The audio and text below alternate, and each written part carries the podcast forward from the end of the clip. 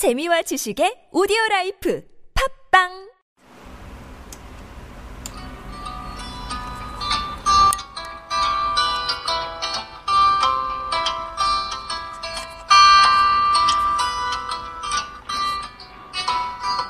네, 데우스엑스 마키나 어, 2-3 어, 또 다시 2 예, 번을 시작하도록 하겠습니다.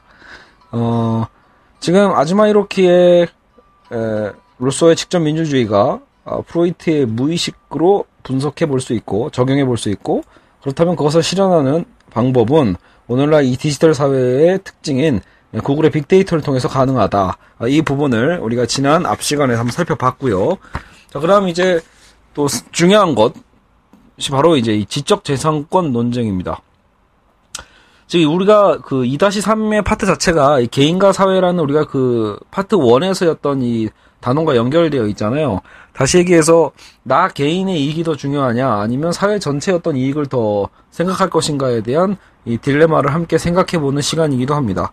그래서 여러분 이 지적 재산권 논의에 있어서 제일 중요한 건 어찌 보면 이 지적 재산을 어, 이 만들어낸 이 저작권자의 그 소수 혹은 개인의 이 재산권을 인정하는 것이 먼저냐 아니면 사회 전체의 이익을 위해서 어찌 보면 이 저작권자들의 이 저작권을 오히려 사회에 환원하거나 공유해야 되는가 라는 어떤 일종의 딜레마를 생각해 보는 시간이라고 보시면 됩니다. 여러분 물론 여러분 상식적으로 생각하시면 아니 그냥 자기가 만든 거면 당연히 보호돼야 되는 거 아닌가? 개인 재산권 아닌가 라고 생각해 보실 수도 있겠지만 여러분 여기서 이제 꼭 구분해야 될 필요가 있는 것은 여러분 이거는 어, 단순한 어떤 그 물건을 얘기하는 게 아니라 지적 재산권입니다. 예죠 여러분 그냥 재산권이 아닙니다. 정보화 사회에 지금 우리가 분야를 얘기하고 있기 때문에 다루고 있기 때문에 정보화의 특성 자체는 여러분 정보라는 건 눈에 보이는 게 아니죠. 즉 지식의 가치란 말이에요. 눈에 보이지 않는 이 무형의 어떤 자산을 어떻게 보면 어, 논란이 될 수밖에 없는 부분이 충분히 있다라는 거죠. 어, 여러분 만약 당장 지금 제가 갖고 있는 핸드폰을 야 이거 공유해 나도 쓰자라고 하면서 친구가 가져가면 이건 여러분 안 되잖아요. 허락을 받지 않는 한. 그러니까 여러분 그런 거는 당연히 안 되는 거예요. 재산권 개념은 잘 지켜지고 있습니다. 지금도요. 근데 문제는 지적 재산권. 예, 그래서 우리 정보화 사회에서 이 지적 재산권은 어떻게 다뤄야 되는지 어, 그 부분을 한번 살펴보도록 하죠. 자, 정보화 사회도 현대 자본주의라는 경제 구조를 벗어날 수는 없습니다. 따라서 지식 정보화 사회에서는 지식 정보 자체가 하나의 상품이 되고요. 나아가 하나의 권력이 되기도 하죠. 이런 현상에서 발생되는 문제점이 바로 정보 독점과 정보 격차의 문제입니다. 자, 그래서 어떻게 보면 용어 자체는 정말 진부하다 싶을 정도로 여러분 오래된 논쟁이에요. 카피라이트 개념이죠. 카피라이트는 지적재산권이라는 뜻으로 이 제도 안에 저작자, 작곡가, 기타 창작자 등의 동의 없이는 창작물을 복제할 수가 없는 거죠. 이 제도는 창작자의 경제적 보장을 통해서 후속 창작의 의욕을 어, 북돋아준다. 그, 그때 거기에 의미가 있는 거예요. 어떻게 보면 여러분 경제적 인센티브를 주는 거죠. 그것이 없으면 누가 움직이겠냐는 거. 경, 철저하게 어떤 경제학적 원리인 거예요. 내가 노력한 만큼 노력한 것에 대한 대가를 제대로 인정받지 못한다면 과연 누가 앞으로 그 분야에 대해서 어, 자발적으로 개발을 하겠는가라는 이 경제학의 원칙이죠. 자, 그래서 이 제도는 창작자의 경제적 보장을 통해 후속 창작의 의욕을 북돋아주고 나아가 배타적 소유권의 인정을 통해서 이 창작물에 쏟아온 창작자의 그 노고에 대한 가치와 명예를 지켜주는 데에도 의미가 있습니다. 자, 배타적 소유권이에요. 그러니까 말 그대로 철저하게 이 재산권을 소유권을 이 한 사람에게만 주고 다른 사람에게 그 다른 사람의 소유하려는 걸 권한을 배타적으로 만들어내는 거죠. 자, 근데 여러분 copyleft는 뭡니까? 이건 일종의 언어 유희인 거예요. copyright, right가 오른쪽이니까 오른 사실은 여기서는 권 권리에 대한 right인데도 일단은 이것을 오른 오른편이란 개념으로 쓰잖아요. 같은 영어 단어가. 그러니까 이걸 오히려 왼편 이라고 해서 left란 말을 쓴 겁니다. 그래서 한편 copyleft는 지적 재산권 제도를 비꼬는 의미로 생겨난 신조어로서 신조라고 하기도 너무 오래됐지만 저작물에 대한 권리는 모든 사람이 공유해야 한다는 주장을 갖고 있어요. 그래서 대표적으로 여러분 어, 리처드 스톨만이라는 어, 여러분 그 어찌 보면 그 에, 뭐죠? MS와 굉장히 대조되는 사례로 많이 나옵니다, 여러분. 그러니까 빌 게이츠 있죠. 마이크로소프트의 빌 게이츠는요, 철저하게 이 지적재산권에 대한 것을 보호를 요청하면서 상당히 많은 캠페인과 또 많은 또 소송을 해왔을 거예요. 그래서 지적재산권이 없으면 안 된다. 지적재산권은 잘 지켜져야만 한다는 운동을 빌 게이츠가 해왔다라면, 이 리처드 스톨만이라는 사람은 오히려 아니다. 인터넷 사회야말로 오히려 니꺼 내 거를 구분 짓기엔 굉장히 모호하다. 어디까지가 내 지식이 어디까지 너의 지식인지 구분하기는 힘들다. 결국 이거는 철저하게 집단 지성으로 가야 되기 때문에 저 재산권 개념도 없애버리고 모두가 함께 공유하면서 말 그대로 공공의 가치로서 성장시켜야 된다라고 보는 관점이기도 합니다. 알겠죠? 그래서 이거 이 두 사람의 어떤 견해가 상당히 대조적으로 어, 많이 화자가 되고는 하죠. 어, 자 그러면 어, 자, 카피라이트의 입장과 카피레프트의 입장을 조금 더 구체적으로 봐서 그들이 어떤 논거를 쓰고 있는지를 잠깐 살펴볼게요. 어, 제 교재에는 10분의 1의 법칙이다라고 써놨는데, 이건 어떻게 보면, 그니까 너무 그, 가, 결국은 카피, 카피라이트를 주장하시는 분들은 저작권에 대한, 그러니까 배타적 소유권을 주장하는 건데, 만약에 이게 인정이 안 되면 남들이 쉽게 베낀다는 뜻이잖아요. 특히 지식이니까 베끼기가 더 쉽거든요, 여러분. 정보니까. 정보는 복제하기가 더 쉽습니다. 그러니까 내가 노력한 거에 대한 보상을 제대로 받을 수 없다라는 논거로 이 10분의 1의 법칙을 얘기하죠. 자, 제 교재를 또 계속 읽어보시면 정보 자체가 상품이 되는 자본주의 사회의 특성상 고급 정보는 말할 수 없는 가치를 지니고 있습니다. 따라서 정보에 대한 지적 재산권이 필요하다는 주장은 일리가 있죠. 경제적인 인센티브가 사라지고 불법 거래 시장에서 끊임없이 복제되어 정보 상품이 유통되면 양질의 정보는 점점점 시장에서 사라지게 되겠죠. 열심히 만들었는데 제대로 보상도 못 받고 그죠? 제대로 어, 판매도 못 하고 복제돼 가지고 다 유통되면 누가 앞으로 그런 양질의 어떤 정보 상품을 만들겠습니까? 컨텐츠를요. 양질의 정보를 싸게 구하려고 복제나 불법 유통을 택한 소비자도 결국은 자신의 선택권을 축소시키는 행위를 하는 셈이 됩니다. 그러니까 모두가 손해를 보는 거죠. 당장에는 이득이 될지언정, 그죠? 블록 다운로드 받는 사람들은. 하지만 장기적으로는 좋은 컨텐츠들이 점점 더 사라지게 될 거예요. 정당한 정보의 대가가 없이는 양질의 정보를 생산하는 노력이 줄어들게 되고 결국 사회 전반의 정보가 줄어들게 되는 것입니다. 자, 이처럼 최초 발명, 고안, 디자인 등에 있어서 개발하는 최초의 창작자의 고충을 이루 말할 수 없고 기업이라면 사활을 걸고 투자를 병행해야 하는 모험이 필수가 됩니다. 즉 최초 개발자의 위험 요소는 상당히 높은 반면에 이를 모방해서 타업체가 생산하는 건 너무나 간단하죠. 여러분 이제 또 대표적으로 최근에 이제 스마트폰 시장을 봐도 여러분 중국 업체들이 처음에 욕을 많이 먹었던 게 바로 그런 거였잖아요. 샤오미도 한때 그런 아, 이미지가 강했죠. 어, 물론 지금은 이제 본인들만의 어떤 이제 그 라인업을 구축을 하고 있지만 여전히 어떤 중국 상품에 대한 불신이 그래서 있는 거예요. 어떤 그 디자인에 대한 개발에 대한 어떤 그런 것들을 어 그저 삼성, 애플 이런 것들을 고스란히 베껴가지고 짬뽕 시켜가지고 막 만들고 그러거든요. 여튼 모방에서 타 업체가 생산하는 거 너무 간단하기 때문에 신제품 개발에 있어서 이제 10분의 1의 법칙이 있다라는 거예요. 자, 만 개의 아이디어가 있으면 그 중에 10분의 1인 1000개만 특허 출원으로 구체화가 되고요. 여기서 다시 10분의 1인 100개만이 상품으로 기획이 됩니다. 근데 기획에서 끝이 아니죠. 100개의 기획 중 실제로 시장에 출시되는 건 10개 정도에 불과하고 여기서 실제로 회사에 이익을 남기게 하는 효자 상품이죠. 그것은 또 한 개로 축소가 된다라는 겁니다. 뭐 과장도 있겠지만 만 개의 아이디어에서 시작해서 천 개의 특허, 100개의 상품 기획이고 10개의 상품 출시, 그 중에 성공은 한 개 정도라고 봤을 때 얼만큼 위험을 감수하는 건지를 우리는 아, 충분히 이 수치를 통해서 느껴볼 수 있죠. 그래서 이런 신제품 시장에서 카피 상품이 넘쳐나면 기존 최초 창작자과 기업은 파산할 수밖에 없고요. 장기적으로 어떠한 시장의 혁신도 나타나게 나타나지 않게 되겠죠. 따라서 카피라이트는 단순히 개발자 이기심을 위한 보호제도가 아닌 장기적인 시장 전체를 보호하기 위한 제도라고 볼 수 있습니다. 그래서 여러분 실제로 뭐 애플과 삼성도 서로 막 디자인 갖고 누가 베꼈느니 소송 참 많이 하고 있고 또 기술에 대한 소송도 많죠. 그러니까 오늘날 특히 이런 IT 기업들은 더더욱이 이런 새로운 신기술에 대해서 바로바로 바로 어, 특허를 내고 있는 실정입니다. 또 여러분 또 오늘날 그래서 가장 각광받는 직업 중에 하나가 변리사 아니겠어요? 결국 이런 특허를 담당하는 전문 직종이 굉장히 또 인기를 끌고 있죠. 예, 이것을 법적으로 판단하고 소송에서도 그것 하나의 거대한 또 수입이 될 수도 있단 말이에요.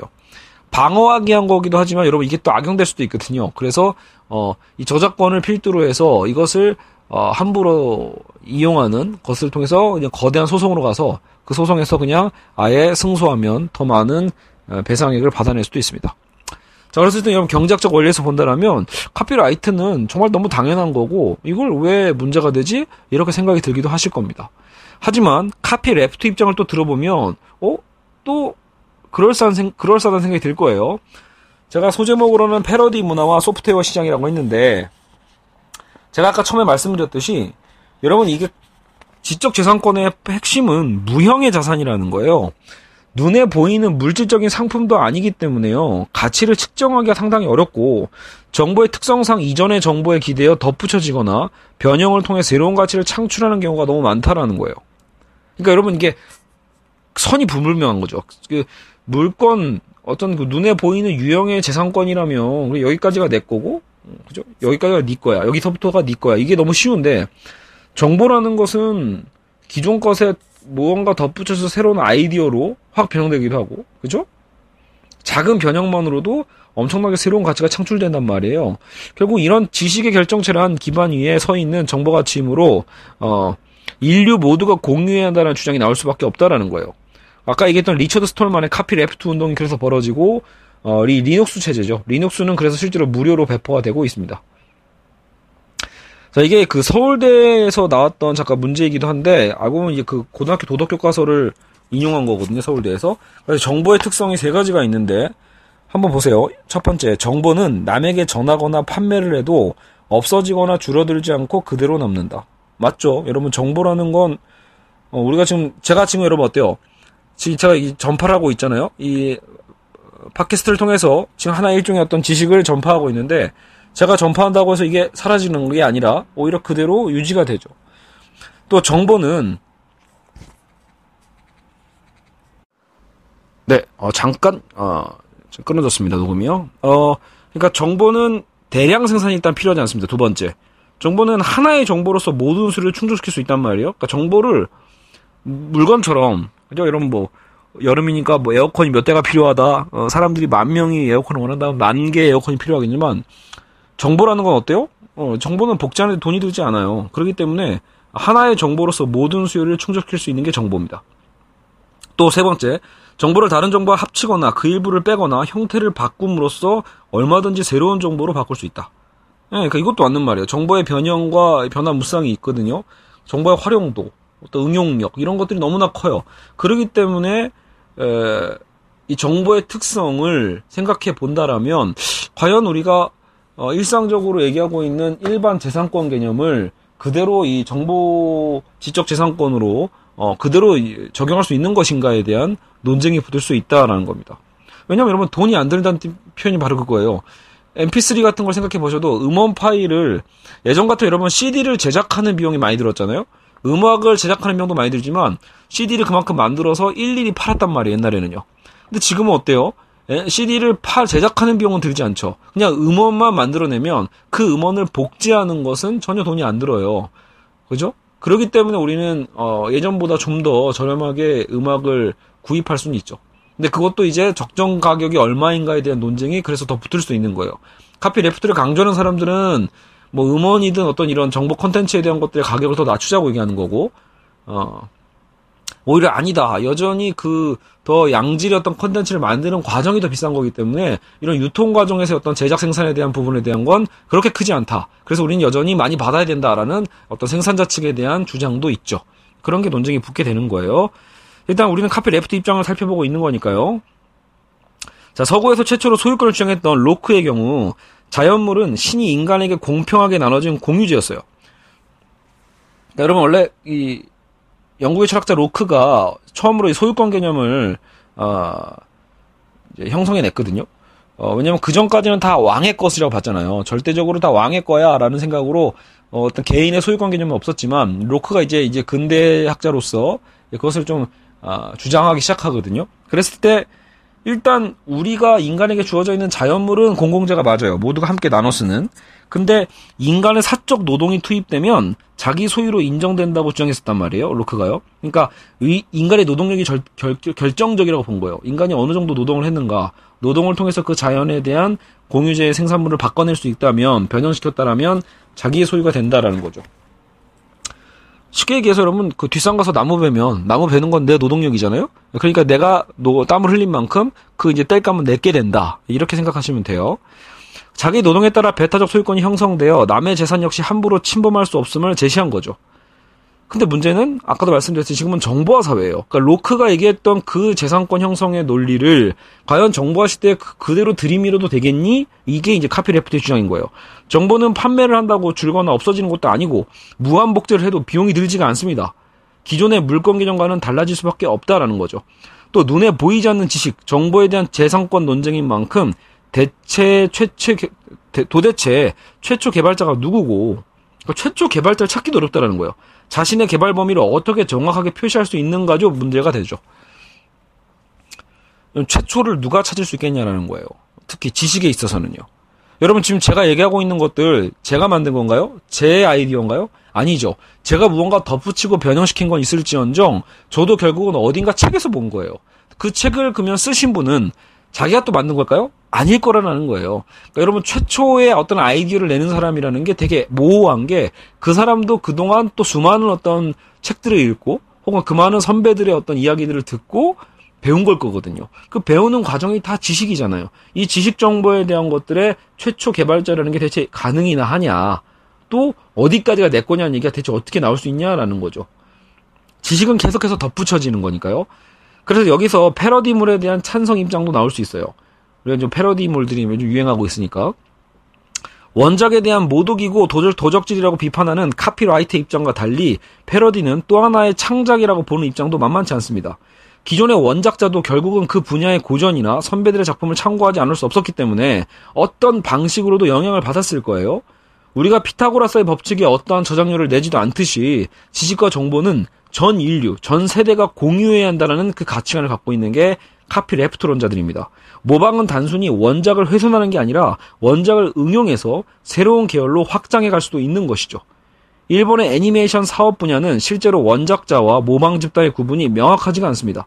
모방 작가들의 활동을 통해서 원작이 손해를 입는 게 아니라 그 시장 자체가 커져서 오히려 원작 캐릭터에 대한 충성도와 가치가 올라가는 현상도 나타나는 게 일본 애니메이션 시장이죠.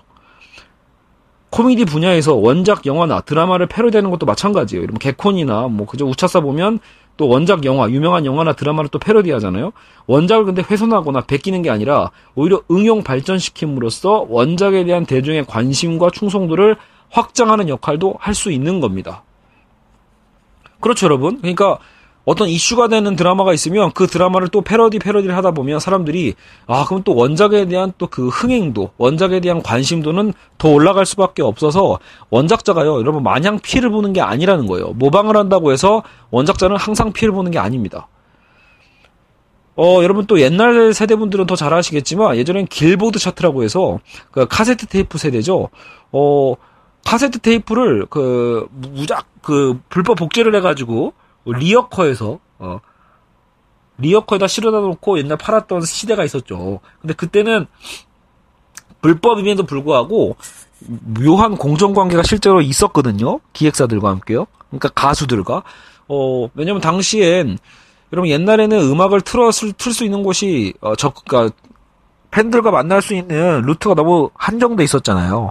지금처럼 모두가 손에 손에 스마트폰으로 MP3를 다 탑재하고 있었던 시대가 아니었으니까요.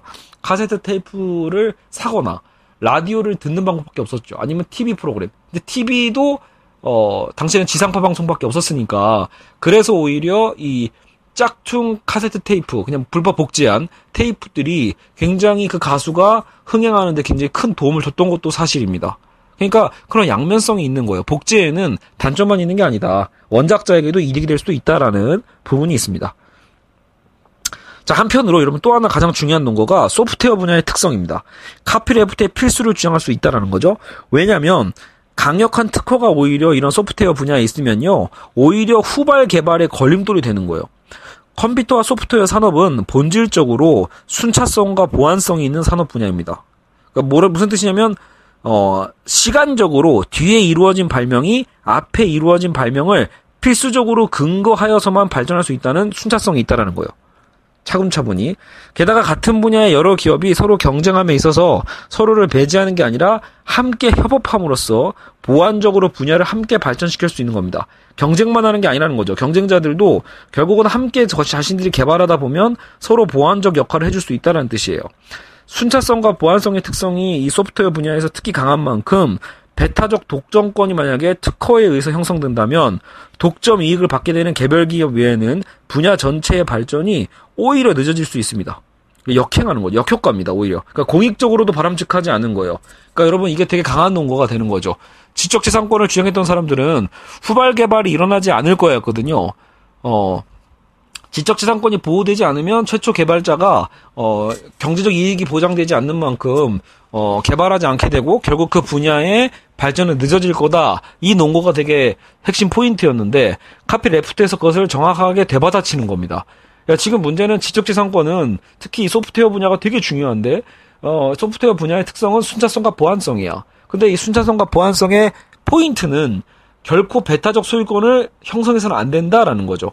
배타적 형성, 어, 소유권 형성이 되는 즉시 순차성이 어, 막히게 되고 보안성도 막히게 될 수밖에 없다라는 거예요. 그러면 최초 개발자는 물론 꽤 많은 수입을 얻을 수 있게 될 거예요. 저작권 보호에 의해서. 하지만 그러니까 특허권 보호라고 하는 게 낫겠죠. 특허권 보호에 의해서 그 독점적 수익을 누릴 수 있게 되지만 결국은 같은 동종업계의 경쟁자들은 더만 더 좋은 아이디어가 있음에도 불구하고 그 특허의 보장 기간이 있잖아요. 특허 사용료를 내는 부담 때문에 더 좋은 아이디어 순차성으로 봤을 때 또 보안적으로 봤을 때도 더 훌륭한 아이디어가 있음에도 불구하고 어, 실현할 수가 없게 된다라는 겁니다. 즉 고착 상태가 되는 거죠. 예, 그냥 발전할 수 있음에도 불구하고 할 수가 없는 역설이 발생하게 됩니다. 그러면 공익적으로 오히려 더 큰 피해가 형성이 되죠. 자, 그래서 여러분 이제 이 copyright의 논거와 left의 논거를 다 살펴봤는데 사실상 left의 논거가 더 화려하고 어 그러니까 right의 논거는 그냥 경제학적인 원리라고 보시면 됩니다. 재산권 원리. 근데 left의 논거는 어떤 정보화의 특성에 맞춰서 사실 더 강력하고 화려한 논거들도 많고 공익적 측면에서도 어, 타당성이 큰 게 사실입니다. 그러다 보니까 실제 글로 논증을 할 때는 레프트의 논거들이 실제로 더 매력적으로 다가오는 것도 사실이고요. 자, 일단 마무리 쪽인데 세계화 현상이 가져오는 정보 격차의 역설입니다. 세계 전 인류를 대상으로 보았을 때 아직도 컴퓨터조차 접해보지 않은 나라가 많다는 사실은 정보화 시대라는 시대 분석 자체가 선진국 중심의 사고와 관점임을 보여주고 있다. 아, 그러니까 아직도 여러분 엄청난 사회라 우리 아까 빅데이터 뭐 이런 얘기도 했지만 사실 여러분 여전히 컴퓨터 인터넷이 제대로 깔리지 않은 나라도 많고 속도도 느린 나라는 더더욱 많고요. 어, 핸드폰도 마찬가지죠. 사물 인터넷 얘기하고 있지만 정말로 먹고 사는 문제도 해결되지 않은 수많은 인구, 수많은 나라들이 있습니다. 그러다 보니까 이 정보 격차의 문제는 또 다른 차별을 증식시키는 무서운 잠재력도 갖고 있습니다. 이미 정보 자체가 소통의 통로뿐만 아니라 상품 가치 자체가 되어 있는 시대이기 때문에 정보의 부족은 결국 계층 간 격차를 더욱더 크게 벌릴 수 있고 그러니까 여러분 국가 간 격차뿐만이 아니라 국가 안에서도 계층 간의 격차, 연령별 격차를 가져올 수 있습니다. 계층 간 격차는 부유한 계층과 가난한 계층 간의 정보 격차로서 정보가 돈이 되는 시대에서 결국 경제적으로 부의 대물림과 가난의 대물림이라는 경제적 빈부 격차로도 충분히 연결이 될 수 있다라는 거죠. 오늘날 뭐 여러분 입시도 마찬가지잖아요. 입시도 정보 경쟁이니까. 또한 연령별 격차는 경제적 문제를 떠나서 세대 간의 정신적 격차를 벌려놓는 피해를 줄 수 있다. 세대 간의 소통의 단절은 결국 사회의 통합을 얻고 분열로 치닫게 되는 비극으로 연결될 수밖에 없죠. 물론 최근에 어르신들도 여러분 스마트폰을 굉장히 적극적으로 사용하시면서 이제 인터넷이 굉장히 확산되고 어, 스마트한 어떤 이 기술 자체도 굉장히 확산되고 있는 건 사실이기 때문에 많이 그 격차가 좁혀지고 있는 추세이긴 합니다. 제 교재에 나와 있는 건 좀 옛날 정보긴 합니다. 이 네그로폰테 교수, MIT 교수가 정보화 시대에 대한 낙관론을 견지하면서 이, 이 운동도 벌써 10년 넘었거든요. 100달러 노트북 캠페인을 벌이고 있는 거죠. 그래서 100달러짜리 노트북을 어, 지원하는, 그러니까 선진국에서 노트북을 한 대 사면 그만한 노트북 한 대가 어, 정보 소외 지역의 후진국 어린아이에게 제공되는 그런 캠페인, 그런 운동을 벌였었거든요. OLPC 운동이라고 해요. 어, one laptop per child 이렇게요. 오늘날은 여러분 어떻게 보면 이 랩탑보다도 이제 스마트폰이 공급되는 게 더 중요할 수 있겠지만 한 아이에게 한 대 컴퓨터를 지원하는 그 당시에 그 운동이 왜 중요했냐면 그만큼 정보 격차가 발생하면 여러분 사실은 이 가난을 끊어야겠다. 내가 공부해야겠다. 내가 어떻게 꿈을 꿔야겠다라는 그 의욕조차 발생하지 않게 되거든요. 그래서 이 정보 격차에 대한 것을 줄여내기 위한 어, 선구적인 운동이었고 오늘날에는 또 여러 가지 방식으로 더 많은 것들이 발전하고 있을 겁니다. 결국 그 격차는 점점 점점 줄어들겠죠. 근데 이게 줄어들 거라는 것도 일종의 낙관이고 아니야 더 벌어질 걸 이렇게 얘기할 수도 있어요. 왜냐하면 여러분 기술의 발전의 속도가 더 빠르다 보니까 오히려 그 정보 소외 계층이 그 정보를 받아들이는 그 속도보다 어 결국은 에, 얼리 어답터 같이 정보를 더 어, 현격하게 발전시키는 이 기술의 발전 속도가 더 빠르다라면 결국 경차, 격차는 더 벌어지게 되고 그 격차가 정보가 돈인 시대이기 때문에 결국 경제적 격차로도 다시 연결이 돼서 부의 대물림 현상은 더 커질 수 있습니다. 그래서 그런 비관론도 가능하죠. 자, 여러분 제가 교재에서 어, 이제 보충 교재로 달아놓고 있는 게 조지프 스틸리 교 스틸, 스티글리츠 교수의 인간의 얼굴을 한 세계화 중에서 지적 재산권 파트를 제가 어 짧지 않은 분량으로 어, 요약본을 실어놨습니다. 그래서 여러분 그 꼭 참고해서 읽어보시고요. 어, 왜냐하면 지적 재산권 논쟁에 있어서 가장 어쨌든 세련되고 가장 어, 벌써 이 책도 10년 가까이 됐지만 그래도 어, 세계화적 현황을 정말 잘 다루고 있는 에, 글입니다. 그리고 단순히 이론적인 글이 아니라 현실 경제에서 어떻게 이것을 대안으로 어, 삼 대안까지 제기하는 아주 좋은 자료이기 때문에 여러분이 꼭 참고해 보셨으면 좋겠습니다. 알겠죠? 여러분 만약에 마저 못했던 또 우리 좀 더 필요한 부분들은 차후 어, 또 새로운 어떤 세미나를 통해서 또 새로운 수업을 통해서 보강하도록 하겠습니다. 여러분 오늘도 고생하셨습니다.